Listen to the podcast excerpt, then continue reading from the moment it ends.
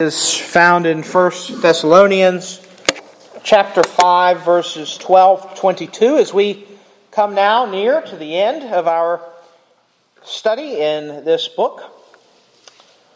1 Thessalonians uh, chapter 5 verses 12 to 22 hear now uh, the word of the Lord. We ask you brothers to respect those who labor among you and are over you in the Lord and admonish you, and to esteem them very highly in love because of their work. Be at peace among yourselves. We urge you, brothers, admonish the idle, encourage the faint hearted, help the weak, be patient with them all. See that no one repays anyone evil for evil, but always seek to do good to one another and to everyone. Rejoice always. Pray without ceasing. Give thanks in all circumstances, for this is the will of God in Christ Jesus for you. Do not quench the Spirit. Do not despise prophecies, but test everything. Hold fast what is good. Abstain from every form of evil. This ends the reading of the Word of God. Let's now ask His blessing this morning in a word of prayer. Well, Lord God, this we confess is a rich text which contains many directions for us and many implications for our lives. So we pray, Lord, that you would help us to grapple with it this morning. We, we pray, Lord, that your Spirit would be at work in us as we seek to understand what it is that you have said to us. And pray, Lord, that you would help us to believe it and apply it to our lives. In Jesus' name, amen. Being an active member of Christ Church can be a great challenge. And one of the primary reasons that it can be a great challenge is that it involves interacting with other people. And people, unfortunately, tend to be uh, imperfect. Uh, you may be able to identify with that remark. I hope you can. Um, there are no doubt degrees, varying degrees to our imperfection, but we're all a little rough around the edges. So, in the course of life together, we uh, occasionally come up against one another and we grate against each other and we begin to cause irritation. This is something which, of course, happens quite frequently. And left unchecked, our nerves will wear down, our patience will run thin, and before you know it, the, the church will become an unenjoyable place to be.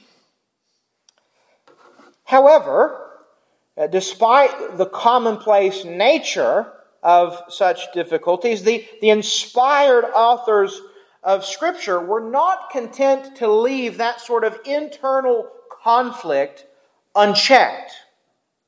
This sort of tension, in fact, is addressed frequently in the pages of the New Testament. We think of the number of occasions in the Gospels when Jesus finds himself playing referee between his disciples.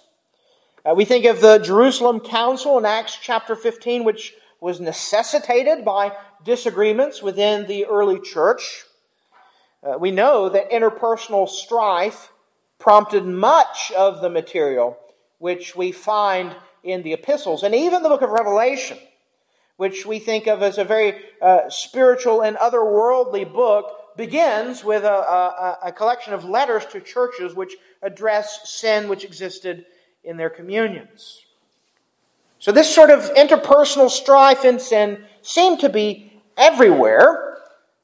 Nevertheless, despite the prevalence of the problem, early believers were not to respond with complacency or despair over this sort of problem. In other words, they were not to get comfortable with sin and conflict on the other hand, uh, excuse me, on the one hand, and they were not to flee the church in anger or sorrow over it on the other. Instead, as we find in the pages of our Bible, they were continually called to hear the Word of God and to heed the Word of God as it commanded them to be at peace with one another. And, and I'm going to argue this morning that that command to be at peace is really uh, the controlling command.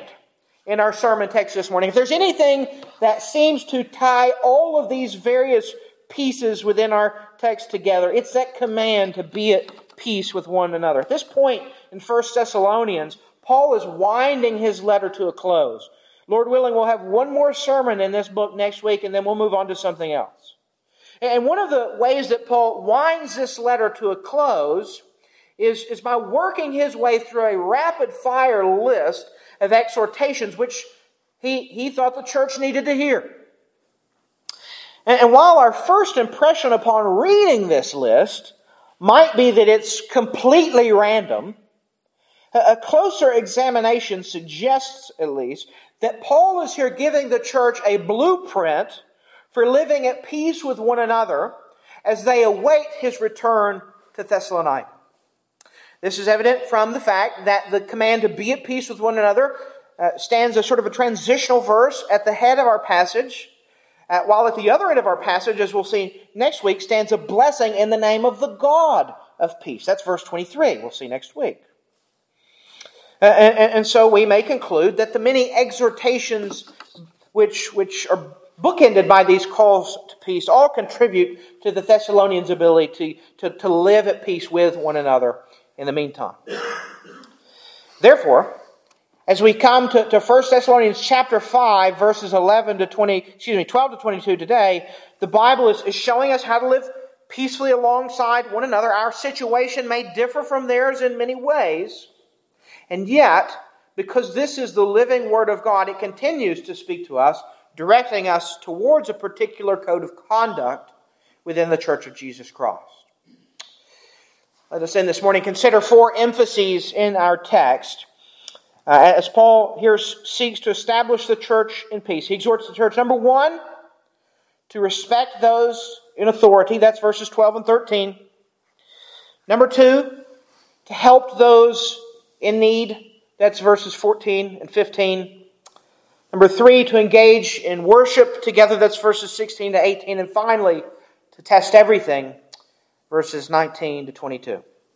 So, first of all, then, if you want to live peaceably in Christ's church, Paul tells us respect those in authority. We read in verses 12 and 13, We ask you, brothers, to respect those who labor among you and are over you in the Lord, and admonish you, and to esteem them very highly in love because of their work.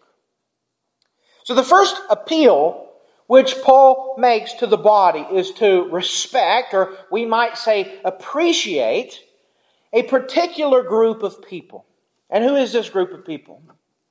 Well, in our, our text, Paul does not use any of the technical language which we might find in other passages, but his description here makes clear that, that the people he has in mind are those ministers and elders who carry out the ordained ministry of the church. Now, this letter to the Thessalonians is neither a ministerial directory nor a book of church order. So we don't know necessarily who the shepherds of this flock were, nor the circumstances which led to them taking on that role. Nevertheless, Paul's uh, what we might call uh, three part, tripartite description of their activity makes clear why it is that they were worthy of the respect and appreciation of believers in Thessalonica. First of all, we see there that they were those who labored among the Thessalonians. They labored among the Thessalonians. These were men who worked hard for the Lord and hard for His church, and they would have been known to the congregation as diligent workmen in the house of God. Now, I can attest to you, because I hear it a lot, that it is not unusual to hear it said that preachers only work one day a week. Everybody always thinks they're the first to come up with that one, but uh, I hear it a lot. Apparently, at least, that wasn't the case in Thessalonica. The, the text doesn't give us an abundant amount of detail regarding their day to day duties, but, but we may deduce from what Paul says elsewhere about officers in the church that these men would have been expected to, to preach and teach the congregation, to do the work of evangelists, to shepherd the flock, to contend with and correct false teaching, to pray diligently, to visit the sick, among many other things which we can draw out of the pages of the New Testament. So these men were hard-working servants in the church. And yet, in their service, they carried a measure of authority. As we can see in verse 12, the second thing that Paul says about such men is that they were over the Thessalonians in the Lord. These were men who ruled over the congregation because they had the necessary qualification and authorization to do so. Uh, many, many folks today seem to wish that the church were entirely uh, egalitarian in its functioning, with every person's having just as much say as the next person.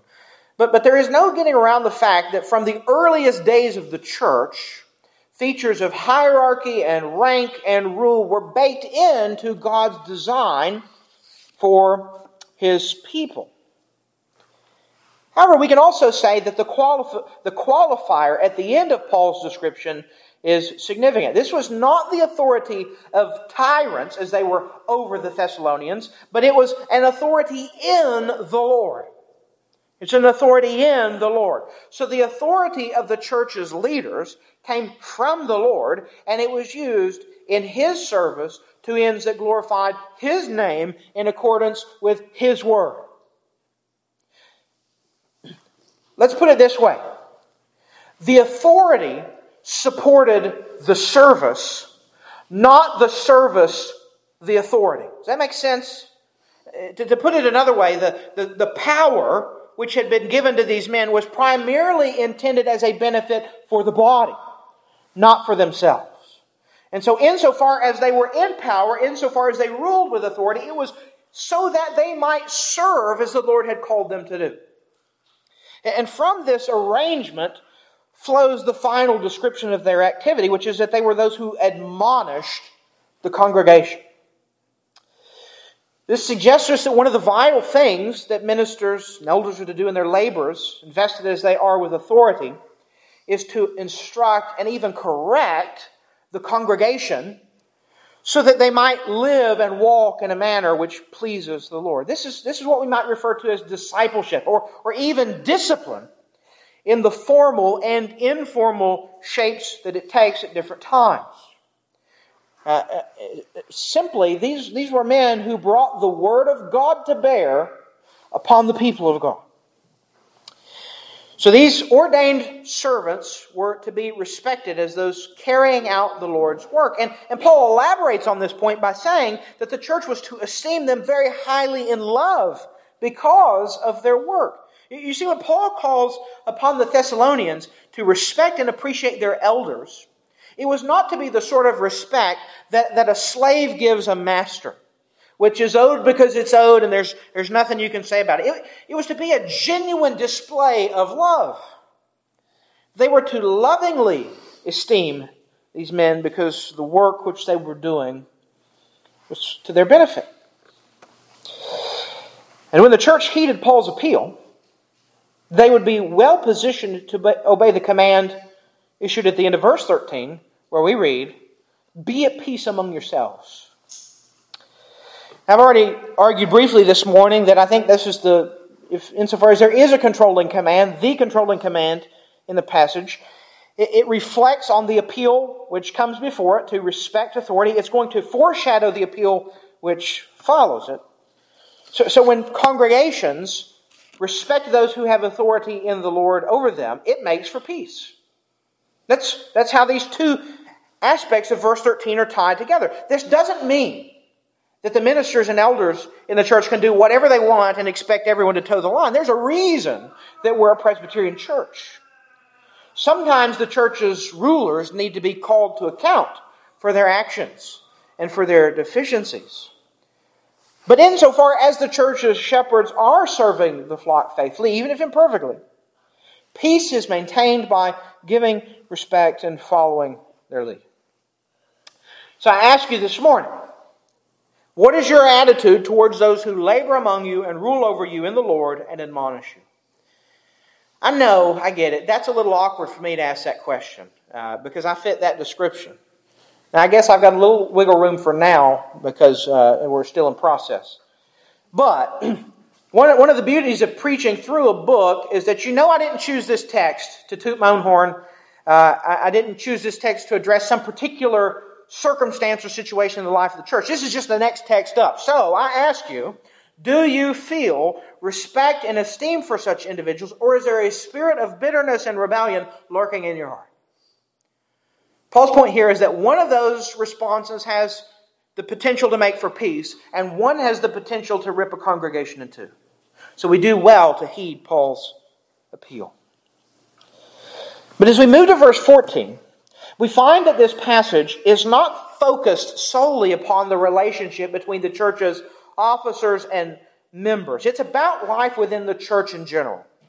So, so now, Paul's focus widens out. And we see here that the second way to live peaceably in Christ's church is for all of us to help those in need. That's the emphasis of verses 14 and 15. Now, to speak of those in need is to lump different sorts of people together. In this text, Paul actually gets more specific and, and explicitly names three groups which need the help of the church's members. First, we see there that he writes, And we urge you, brothers, admonish the idle. We've already discussed the fact that to admonish someone was to instruct them, often with the goal of correcting them. So Paul here wants the Thessalonians to work together to get a particular group of people pointed in the right direction. He refers to this group as the idle. Uh, it can be variously translated as, as idle, as, as disordered, as undisciplined. There are various arguments for each one. They all sort of hold together, though, because various suggestions have been offered as to what sort of person fits this description, but given the context of the book, it's likely, it's likely that Paul is thinking of those believers who had quit busying themselves with work in order to be busybodies as they sat and waited for the coming of the Lord. Perhaps you will remember these people from chapter 4. Paul addressed them there, where Paul exhorted the believers to mind their own business and to work with their hands. And these are probably the same folks of whom Paul writes in 2 Thessalonians chapter 3 verse 11, for we hear that some among you walk in idleness, not busy at work, but busy bodies. So these individuals have a disordered or an unruly approach to their daily life, having rebelled against the duties which have fallen to them in the course of God's providence. And according to Paul, the, the church of Jesus Christ was not to take a live and let live attitude towards this problem. It said faithful believers were to come alongside these, these, we might call them misguided saints, and lovingly admonish them that they might once again please the Lord in their conduct. So admonish the idle. The second way that the Thessalonians were to help others is that they were to encourage the faint hearted. Uh, this word encourage means to console, to comfort, to build up, and it was often, we find in literature outside the New Testament, used to refer to the consolation of those who had experienced some particular hardship, or even those who had suffered the loss of a loved one. Uh, for, for this reason, some scholars have mused that Paul may here be thinking of those believers introduced at the end of chapter 4 who were grieving, grieving hopelessly over those who had fallen asleep in the Lord. You, you may remember those there, that, that uh, Paul had to exhort them not to grieve as those who had no hope. Therefore, in light of the corrective teaching that Paul has already provided in this letter, he wanted the church to pick those folks up and to encourage them in the face of their grief. He, he wanted uh, them to help them take in, to adopt, and to live in light of his teaching on the day of the Lord and the resurrection to come. Admonish the idle. Come alongside of the, the faint hearted and encourage them. The third way that the Thessalonians were to help others is that they were to help the weak. Now, this is a word, a weakness, which can be used of either physical weakness or spiritual weakness. And considering the spiritual nature of Paul's other concerns in the text, it's most likely reference to those who are spiritually weak. And Paul wants those who are stronger to devote themselves to the care of those who were lacking in some way. They were to come alongside him in their weakness and seek to strengthen them. As with the other groups, there is the question of who Paul here is viewing as being weak. Uh, any number of shortcomings could fit under this somewhat general heading of weakness, but, but since Paul's exhortations in verses 14 and 15 seem to be tracking with the contents of the latter half of this letter, it may be here that he was thinking of those who were overly anxious and concerned with the coming of the day of the Lord. We just considered them last week in verses 1 to 11 of chapter 5.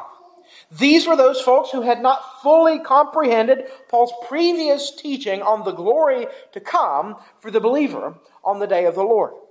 And so they needed the church to help them view their destiny uh, aright. They, they were weak in their understanding and they were weak in their faith because they lived in fear of the coming of the Lord. And having addressed these three groups admonishment, for the, the idle, encouragement for the faint-hearted, help for the weak. Paul then explains the manner in which this work was to be done. He writes at the end of verse 14, Be patient with them all. Patience or long suffering was to characterize the church's dealing with those in need, whatever the need might be. You see, Paul's point is not that, that we should go around constantly telling each other to get with the program. You know, what, you're messing up. Get with the program. On the contrary, Paul wants the congregation to aid struggling believers with a spirit of gentleness and concern, bearing with shortcoming and slowness to reform in a patient manner. And this patient disposition is in turn supported by the teaching of verse uh, 14 because it's there that Paul reminds us that it's not our job to repay everyone according to what they deserve. That's why we can show patience. That's why we can help those who are struggling, even struggling sinfully. Notice what he says See that no one repays anyone evil for evil, but always seek to do good to one another and to everyone. So, so the help which we offer others isn't meant to tear them down and expose them for what they really are. It's, it's, it's supposed to be a help offered out of genuine concern for their welfare. And even when evil is done to us, we seek to return evil with good. And amazingly, Paul, Paul expands that principle beyond the walls of, of the church and includes everyone. He, he says, always seek to do good to one another, that's within the church, and to everyone. In this way, the Apostle Paul reflects the teaching of Christ, who commanded his disciples to love even their enemies. So everyone that we interact with, everyone that we come into contact with on a day to day basis, as Christian believers in Jesus Christ, uh, we ought to want good for them. Now, good for them may mean repentance. It may be a turning from their current lifestyle. It may be a rejecting of many things that they love and value. But, but in, in whatever way is appropriate for each person, we are to seek their good and to love them, as both Jesus and Paul here commands us. So you want to live peaceably in Christ's church? Learn to help those in need. We may need to be admonished for different sins. We need to be encouraged through different hardships, and we may need help in different matters. But the pattern established here, I believe, is universal. We are to patiently help one another within Christ's church because we are duty bound to seek one another's good. This means that we will need to be involved in, in one another's life, and I know that thought makes some people uncomfortable, but we can only really yield to the obedience uh, these commands require when we are in close proximity to one another. So, so, contrary to what many may think, the real way to find peace in the church is to get closer to one another, not to keep each other at arm's distance. So we're able to live, live peaceably then when we respect those in authority, when we help those in need, and in the third place, when we engage in worship together. This is the subject of verses 16 to 18. Now, admittedly, Paul does not mention the corporate gathering of God's people in this context. However, the context does suggest that this is what he has in mind. Notice, he's addressing the church and issuing collective plural commands to rejoice and pray and give thanks in a passage which immediately precedes a conversation on prophecy. And so these commands to rejoice and pray and give thanks as a body, they sound a lot like what we do in our worship services on the Lord's Day. And when we are rightly engaging in this task together, we're more likely to be at peace with one another. Therefore, Paul commands the church to rejoice always. If you've been with us throughout our study of this book so far, then you know that the Thessalonian church had faced some dark and difficult days. They knew what it meant to suffer, they knew what it meant to hurt. Paul himself had, was able to say that they knew affliction firsthand. And, and when we are up against hardship like that, we can get a little cantankerous. Uh, we, we, can um, get a little grumpy under pressure. We, we start feeling bad for ourselves. Fuses get short. People start taking friendly fire. But the word of the Lord here tells us that the affliction faced by the Thessalonians was not to damper the joy which they had in the Lord. They were to rejoice at all times in all circumstances. That, that doesn't mean that every, uh, every experience within the church needs to be happy clappy. Okay? So I know some people think that every time we come to church, we've got a big smile on our face, nothing bad can be happening in our lives, all is good and bright. Um, that's not what this means, but it, but it does mean that, that when the Thessalonians came together, when we come together, regardless of persecution outside the church, regardless of strife developing inside the church, there is a call to rejoice before the Lord for His grace and kindness. Regardless of what is happening in this changing world, we can rejoice over the grace and blessing which we have received from an unchanging God. It's, it's His constancy, it's His unchanging nature that allows us to heed this command regardless of what we're facing. And we see that on top of this, always rejoicing, they were also to pray without ceasing. And once again, we can dispute uh, maybe a, a caricatured interpretation of this. This doesn't mean that we that we have to devote every conscious moment to prayer, as it's sometimes interpreted, but it does, it does mean that we should be praying constantly and consistently. Our life should be continually marked by the prayers which we offer up to God. This was a prayer, this, excuse me, this was an approach to prayer that Paul himself had exemplified in his life and ministry. And, and so the Thessalonians were to adopt his practice as their own. They were to fervently call upon the Lord together in order to praise his name and to seek his provision. And this is a natural response to knowing that you have a heavenly Father who seeks to give good gifts to his children. This is why our services are so interspersed with prayer. Uh, this is why we've just started a prayer meeting, which we had last week, and it was a wonderful time. Because we want to be a worshiping body which prays without ceasing, knowing that God commands those prayers and that those prayers in turn enable us to help one another and to live at peace within the body. So rejoice always, pray without ceasing. And finally, Paul writes that they were to give thanks in all circumstances. This dovetails with what he has already said about rejoicing and praying.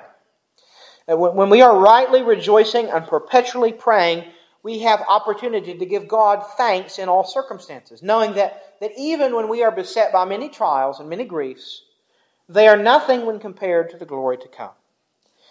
When we retain that attitude of thanksgiving, regardless of what is going on in our lives, then we have adopted the biblical perspective, which teaches us that we don't inherently deserve anything. Instead, everything good which we receive is a gift from God, and we ought to receive it with thanks as such.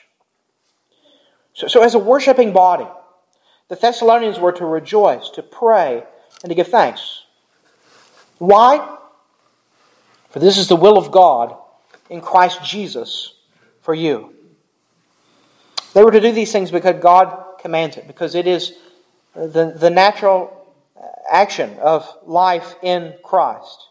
And as with all of these other commands, it is for our good. When we are worshiping together in this manner, persevering in God honoring praise, even when under duress, we are certainly better positioned to obey the Lord and to be at peace with one another in the presence of God. So, we respect those in authority. We help those in need. We engage in worship together. As we come to the fourth directive for living peaceably in Christ's church, we come to a somewhat difficult section of our text, which centers around a command to test everything. We're now looking at verses 19 to 22, Uh, a section which deals with a unique issue prevalent in the first century church. And there we read Do not quench the spirit, do not despise prophecies, but test everything. Hold fast what is good, abstain from every form of evil. As we seek to get to the bottom of, of what Paul is, is teaching here, I think we can break this, this section down into two chunks. There were things that the Thessalonians weren't supposed to do, and there were things that the Thessalonians were supposed to do. The things which they weren't supposed to do appear in verses 19 and 20. Paul commands the Thessalonians not to quench the Spirit, which is a way of saying that they were not to stifle or suppress the Spirit's work in the church. And in order that they might not quench the Spirit, they were also not to despise prophecies. Now, here we come to a difficulty because there is disagreement over the nature of prophecy in the New Testament, and there is disagreement over whether those prophecies continue beyond the age of the New Testament. Consequently, then, there's disagreement over how we're to understand and to apply a text like this. Now, now, I'm not going to be able to address, we're not going to be able to consider every question which might come to your mind this morning, but we do want to touch some of these contentious points so that we might come to a better understanding of this inspired text. First of all, while some have tried to suggest that prophecy in the New Testament was substantially different from prophecy in the Old Testament. There is little reason to believe that's the case. This sort of suggestion is often made in order to lower the bar for so called contemporary prophecies, which may seem to contain kernels of truth while also missing the mark in other respects. However, to let modern day experiences dictate our understanding of the text is to let the, the cart drive the horse. So it seems better to assess New Testament prophecy in much the same way that it was assessed in the Old Testament. Prophecy is either true, carrying with it God's own authority, or it is false and worthy of rejection. Uh, the, the Lord does not offer to us mixed prophecies which we must divide up and hope that we can figure out. For our purposes, then, the definition of New Testament prophecy provided by Richard Gaffin in his book Perspectives on Pentecost gets the idea here uh, across well enough. He says prophetic proclamation is spirit worked speech of such a quality that its authority resides just in that inspired origin. So notice, New Testament prophecy, like Old Testament prophecy, is speech which is proclaimed under the inspiration of the Holy Spirit, and so it carries the authority of the Spirit who speaks So if the, the Spirit is at work in someone such that they are prophesying, then they are speaking words from God which carry the authority which you would expect of God's words. And obviously, this sort of proclamation was taking place in the first century. We read of prophets at work in the book of Acts. Paul addresses the subject of prophesying at multiple points in his letters. That's why it's a matter of concern here at the end of the, this, this letter. It was, a, it was a live issue.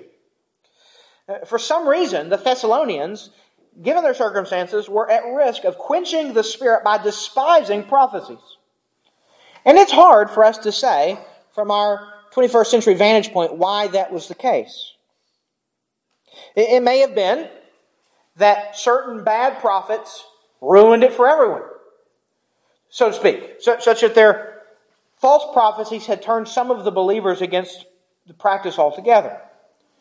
Uh, we might find support for this in the book of Second Thessalonians, where we uh, discover that there were some in Thessalonica who were widely proclaiming that the day of the Lord Lord's already come. Uh, they, they were issuing a, a word uh, from the Lord which was false. Perhaps that sort of thing was already taking place in the life of the believers here. It may be that prophecy had taken a secondary place behind the practice of speaking in tongues. We have precedent for that in the church at Corinth, where uh, Paul has to address uh, the, the privileged place that they had given to uh, the speaking of tongues. Either way, regardless of whatever was motivating their temptation to despise prophecy, they were not to respond in the way that they had been responding. Yeah, you can imagine how despising true prophets and true prophecies could disrupt the peace and purity of the church. Instead, Paul, Paul, instead of continuing to urge them to take this wholly negative approach, they were to test everything. When someone come with a prophecy, they were to put it to the test. Paul doesn't give us a criteria for doing that. But it probably, we can say, I think, de, uh, you know, required something like determining whether or not the prophecy harmonized with the scriptures which the Lord had already given uh, evaluating whether or not a, a, prophet really knew Christ and his salvation. That's one of the concerns we find, especially in 1 John. Uh, considering the result of the prophecy, considering uh, the, the, the, character of the prophet, and so on. There are a number of tests, perhaps, uh, that the church was to put these prophets in their prophecies to. So rather than shunning prophecy altogether, the Thessalonians were to evaluate what they were hearing and to distinguish the good from the bad if someone to be claimed to be speaking in the Spirit, they were to test their message, and if it passed the test, they were to hold fast to that teaching. They were to accept it. If it didn't, if it didn't pass the test, they were to abstain from it, or we might we might translate they were to hold it away from them. Now those those final commands in verses uh, 21, excuse me, 19, excuse me, in verses 21 and 22, I was right the first time, are often taken a general way but, but that embrace of good and rejection of evil appears to be the conclusion to this section on testing everything. Now, the question is what do we do with this? Does prophecy continue today such that we need to be active in testing it so that we might know whether to hold it fast or to hold it away from us, to abstain from it? Well, my answer shouldn't surprise you if you have um, familiarized yourself with the doctrinal standards of this church, uh, the Westminster Confession of Faith answers this question actually in its very first paragraph. Uh, I, I, won't read it in its entirety, it's a long paragraph, but you ought to read it in your own time. Uh, to summarize, Westminster Confession of Faith, chapter 1, paragraph 1 teaches that uh, in order to save a people for himself, the Lord revealed himself and his salvation using various means at various points throughout redemptive history. That revelation was subsequently preserved in written form for the benefit of the church. Those are the scriptures. And now that we have those scriptures, the former ways which God used to reveal himself, which would include prophecy, have now ceased. Now, that is within the broader landscape of evangelical Christianity, uh, a uh, somewhat controversial position. Time fails us this morning to make an extensive case for it, but suffice it to say, very briefly, that the sign gifts in the New Testament, like prophesying, like speaking in tongues, were part of those signs and wonders which accompanied the giving of revelation in the New Covenant age, verifying the work of Christ. That revelation has now been completed. It's right here for you, recorded in the pages of your Bible. Therefore, revelatory gifts have now ceased. This while shocking to some to even say that, shouldn't be all that surprising. Shouldn't be all that surprising. When we examine the Bible as a whole, what we find is that even within the context of the Old Testament, bouts of supernatural revelation were confined to particular epochs within the history of God's people. Prophets did not grow on trees, even during the times when we think that prophets grew on trees. Even while the events of the Bibles were taking place, these were confined particular periods and during particular redemptive historical epochs within the church. But if the giving of inspired prophecy has now ceased, then what do we do with this text? What do we do with verses 19 22? We just throw it away? No use? No good? Brothers and sisters, I would submit to you this morning that we can actually still heed the commands not to quench the Spirit, not to despise prophecies, to test everything, to hold fast to what is good, and to abstain from every form of evil. The only difference between our day and theirs is that we don't receive new prophecies. We don't receive new prophecies. So we trust that the Spirit is still at work in the church, and we trust that we still have a collection of inspired prophecy right here in the Bible. We're not to despise these prophecies. And in fact, they are now the standard by which we test everything into which we come into contact. Good and evil can be measured by conformity to this word. As a result, one of the ways that we live peaceably in Christ's church with one another is by making the Scriptures our standard, rather than allowing our own individual emotions and religious sentiments to rule us. Use, use this gift given by God to His church to test everything. That is one of the ways to peace within the church of Jesus Christ.